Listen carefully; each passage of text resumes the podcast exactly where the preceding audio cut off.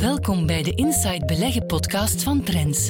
Met elke woensdag een blik op de economische actualiteit en uw beleggingen door Danny Reewegs, directeur analyse en strategie van Inside Beleggen. Deze podcast kwam tot stand met de gewaardeerde steun van Keytrade Bank, de onbetwistbare marktleider in online trading in België.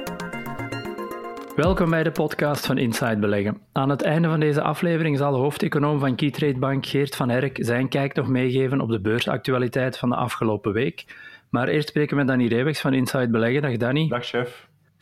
Ja, je hebt deze week jouw blik op het oosten gericht en nog eens gekeken naar de Chinese aandelenmarkten. Nu, beleggers hebben er vorig jaar wel niet zoveel plezier aan beleefd, aan de Chinese aandelen. Hoe, hoe kwam dat nu weer al? Hoe, hoe komt dat die beurs het zo slecht gedaan heeft vorig jaar? Ja, de reden dat we daar naar gekeken hebben, naar de Chinese beurzen nog een keer, is uh, de aanleiding is het Chinese nieuwjaar. Hè. Op 1 februari is daar ook het nieuwe jaar begonnen, het jaar van de tijger. En ja, ik denk dat vele beleggers toch wel tevreden zijn dat het jaar van de os voorbij is, want dat was inderdaad geen geweldig jaar. In tegenstelling tot alle andere wereldbeurzen de zijn de Chinese beursindexen vorig jaar toch gevoelig gezakt. Er waren in hoofdzaak drie redenen voor natuurlijk de, de COVID-19-pandemie uiteraard.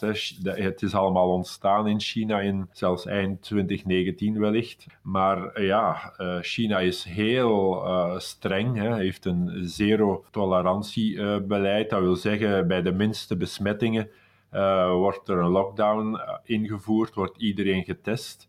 En natuurlijk met die besmettelijke Omicron-variant betekent dat ja, dat je heel invasief moet ingrijpen in de economie. En dat heeft uh, de economie toch wel verder vertraagd. Dan is er ook een vastgoedcrisis ontstaan in 2021 in China, met name, eh, dus vooral Evergrande, dat groot megalomaan conglomeraat dat in zware problemen is gekomen. En uh, vastgoed is nu eenmaal een belangrijke groeisector binnen China. En dan is er natuurlijk hetgeen de Chinese autoriteiten zelf ontketend hebben met hun programma gemeenschappelijk welvaart. Hè.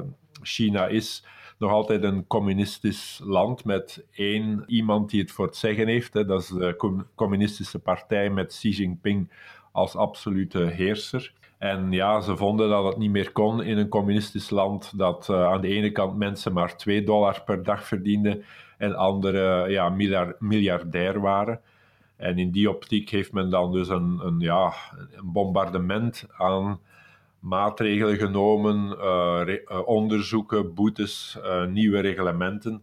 En die vooral de, de grote bedrijven, de techgiganten, viseerden. En dat is natuurlijk heel slecht gevallen op de beurs. Vandaar de heel slecht jaar 2021 voor, voor de Chinese beurzen. En dan los van de beurs, als je nu naar de Chinese economie kijkt, hoe staat die ervoor? Ja, niet zo geweldig goed. Hè. Door al die omstandigheden is de groei in het vierde kwartaal, dus het laatste trimester van vorig jaar, gezakt tot amper 4%. Ja, dat zijn cijfers die wij momenteel in het Westen ook halen. Dus die superieure groei van China ten opzichte van andere landen is er niet meer. En ja, dat is toch wel een teken aan de wand, vooral omdat in het algemeen de verwachtingen van de grote huizen voor 2022, voor het jaar van de tijger, nog niet bijster optimistischer zijn.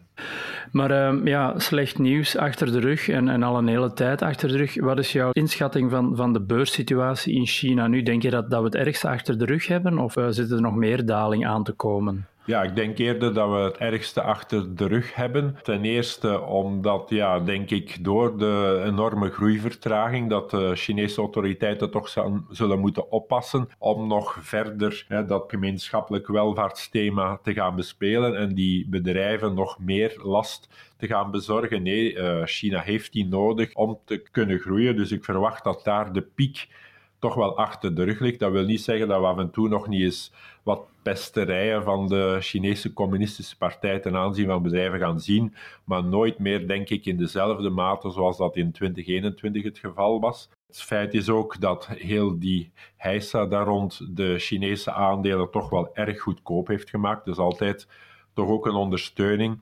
En dan het belangrijkste, denk ik, dat is het grote verschil met het Westen, is dat recent de Chinese centrale bank voor het eerst in twee jaar de rente terug verlaagd heeft, terwijl in het Westen natuurlijk we heel, helemaal zitten met de problematiek van renteverhogingen. En we weten allemaal, als centrale banken rente verlagen en dus de markten ondersteunen, dat dat meestal wel een heel positief effect heeft. Ja, ja, dus opnieuw een iets interessanter jachtterrein voor beleggers dan, dan vorig jaar. Perfect. Nee, en omdat we in het midden van het resultatenseizoen zitten, zullen we ook deze week uh, twee bedrijven uh, toelichten, weliswaar iets korter. Maar het eerste daarvan is de Franse producent van luxegoederen, LVMH. Ja, voor de beleggers die het bedrijf niet heel goed kennen, ja, wat doet het precies in en welke luxe segmenten is het actief?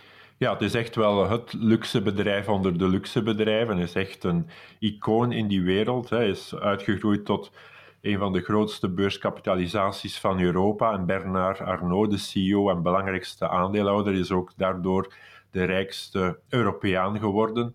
En dat heeft alles te maken met die opkomende landen. dat heeft extra groei bezorgd de afgelopen 10, 20 jaar.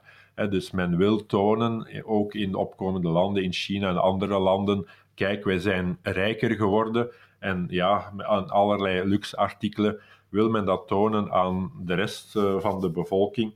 En LVMH eh, heeft daar geweldig goed kunnen op inspelen en is daardoor een fenomenaal groeiverhaal uh, geworden, of gebleven in elk geval. En dat zien we ook in, in 2021. Belangrijkste onderdeel van LVMH blijft de mode en de lederwaren, dus de Louis Vuitton, uh, Givenchy, Kenzo en dergelijke merken.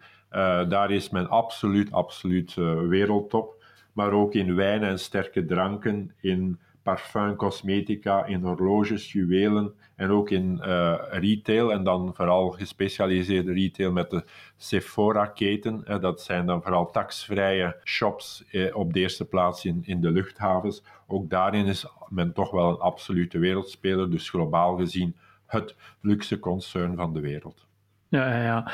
En wat betreft resultaten voor 2021, wat zijn daar de hoofdpunten uit?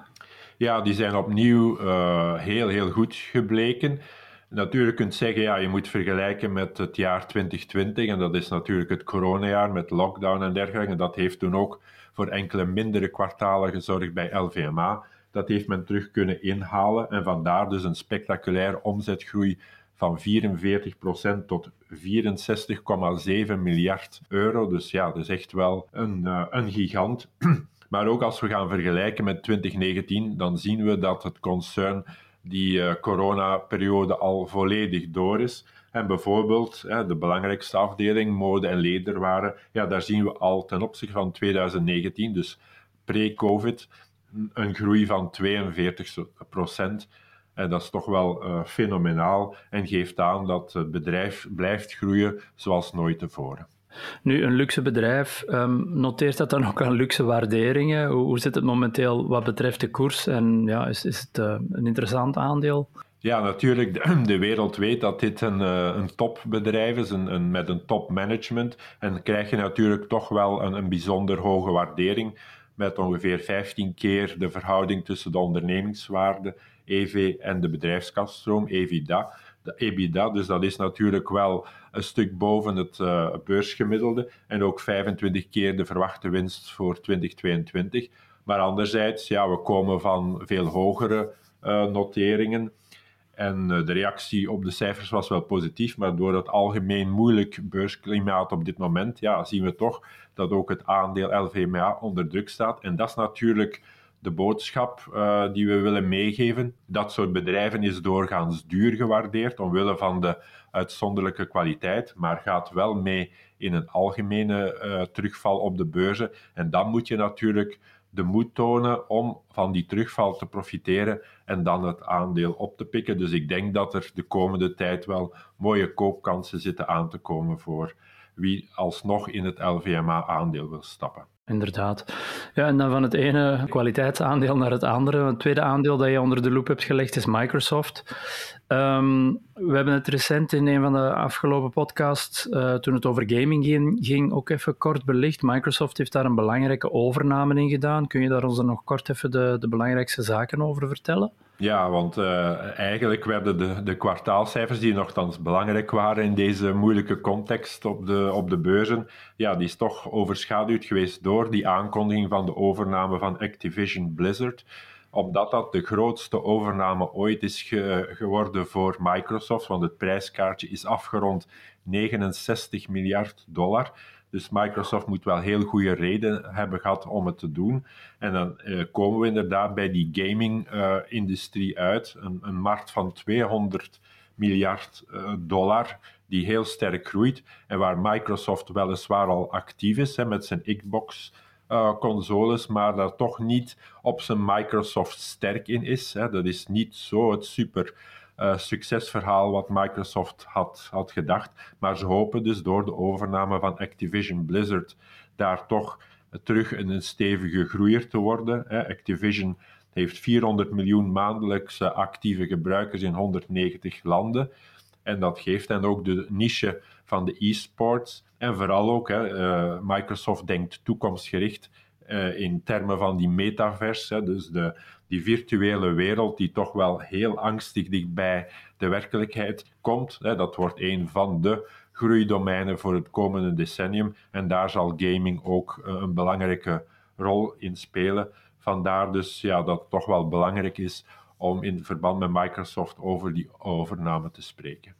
Ja, ja, tuurlijk. Maar uh, zoals je zegt, de resultaten van het laatste kwartaal en van 2021 waren er wel. Um, ja, wat zijn daar de belangrijkste punten uit geweest? Ja, men kan zeggen, ja, oh, techgiganten, ja, die scoren altijd. Nu, we hebben in dit resultatenseizoen gezien met Netflix en Meta-platforms, ja, dat niet meer altijd het geval is. En als het dan onder de verwachtingen blijft, ja, dat er wel een serieuze koers val een, een gevolg van is. Hè. Beide aandelen zijn meer dan 20% gezakt. Dat was absoluut niet het geval bij Microsoft, want men heeft uh, die degelijkheid, uh, die superioriteit in resultaten toch opnieuw kunnen tonen voor de twaalfde opeenvolgende keer. Hè. Dus dat is eigenlijk nu al drie volledige jaren deed Microsoft het beter dan verwacht met een uh, omzet van 51,7 miljard dollar ten opzichte van een consensusprognose onder analisten van 50,9 miljard. En ook de bruto winstmarge kwam uit op 67,2 procent ten opzichte van 66,6 procent gemiddeld verwacht door analisten. Dus opnieuw een topkwartaal voor Microsoft. Microsoft is in mijn ogen zo ook een van die aandelen waarbij het nooit een moment is om het te kopen, omdat het, ja, het gaat van, van piek naar piek of van hoogte naar hoogte. Het heeft een kleine terugval gekend uh, een paar weken geleden, met dat het op de beurzen algemeen wat minder goed ging. Ja, is het is het nu de moment om een kwaliteitsaandeel als Microsoft uh, op te pikken, of, of, hoe kijk jij er tegenaan? Ja, we kunnen ongeveer dezelfde conclusie trekken als zo net bij LVMH.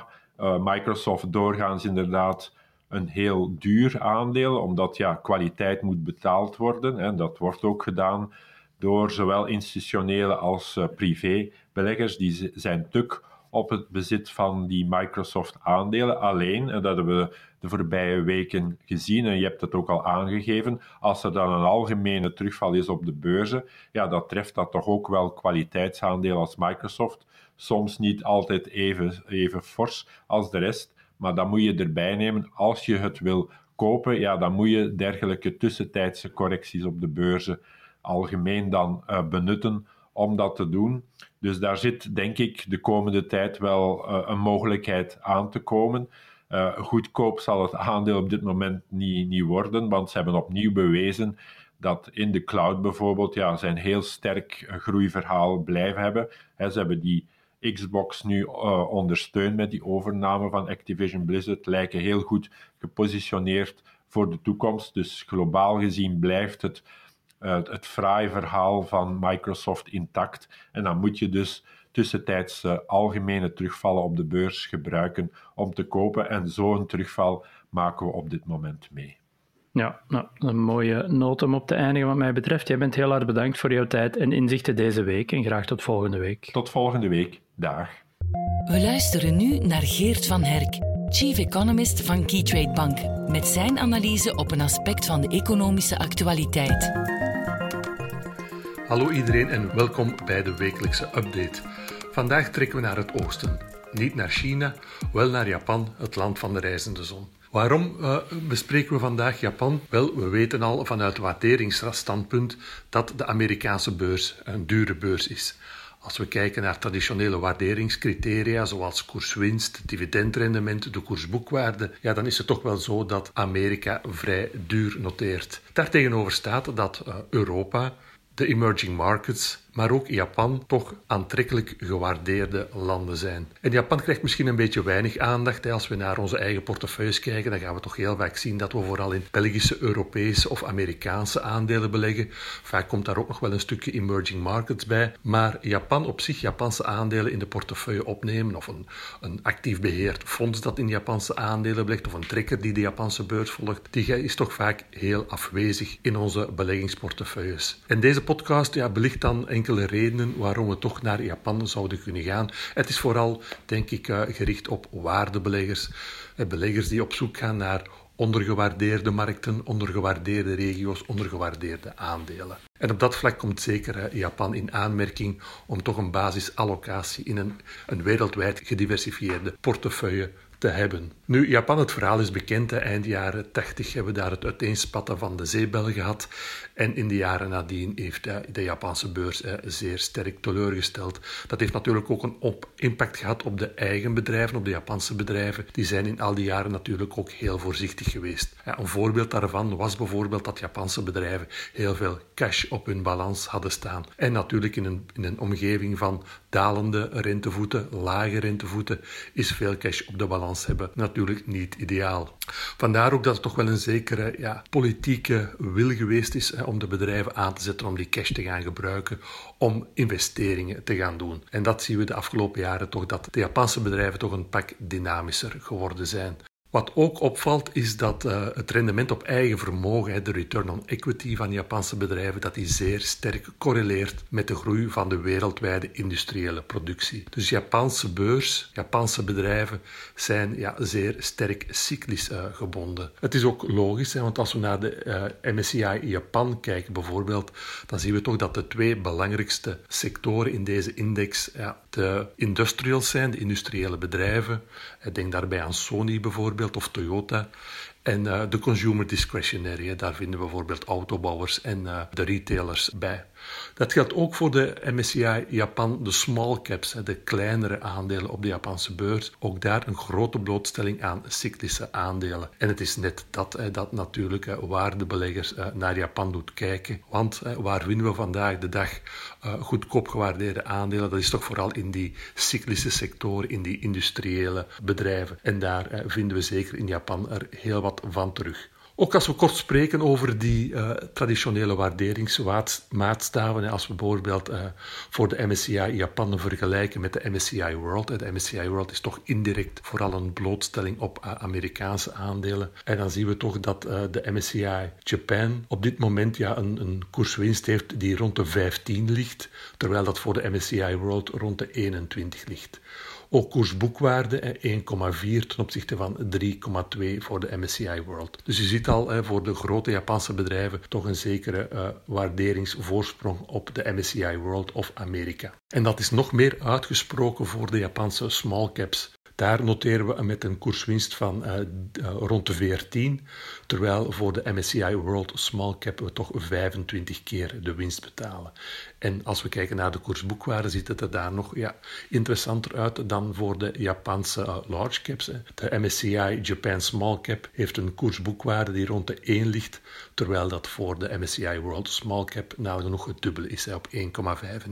Dus je, ziet daar toch al een aantal uh, elementen om te pleiten om uh, Japan toch een zekere allocatie te geven in een wereldwijd gediversifieerde portefeuille. U kan dat natuurlijk doen via, via fondsen die in uh, Japanse aandelen beleggen, maar de dag van vandaag bestaan er natuurlijk ook ja, kostenefficiënte uh, oplossingen, zoals trekkers uh, die de Japanse beurs gaan volgen. voor de Nikkei, voor de Topics gaat u zeker wel de nodige trekkers vinden. Maar er bestaan ook trekkers op de Japanse small caps. Dus als u overtuigd bent, bekijk het ook eens, lees wat studies rond Japanse aandelen en u zegt van ja, ik wil toch een zekere allocatie hebben in mijn portefeuille op Japan. Aan u de keuze om dat te doen via een actief beheerd fonds of enkele uh, Japanse uh, aandelen te kopen. We hebben al ja, Sony, Toyota opgenoemd. Er zijn er nog wel een aantal andere grote Japanse bedrijven die in aanmerking komen voor de portefeuille. Of u kan natuurlijk ook voor trekkers kiezen op de MSCI Japan en zeker op die small caps, die toch van het waarderingsstandpunt zeer interessant lijken voor de toekomst. Alvast bedankt voor uw aandacht en we horen elkaar opnieuw volgende week. Tot zover deze aflevering van de Inside Beleggen podcast. Meer tips, advies en analyses voor uw beleggingen leest u morgen in Trends. Volgende week zijn we opnieuw.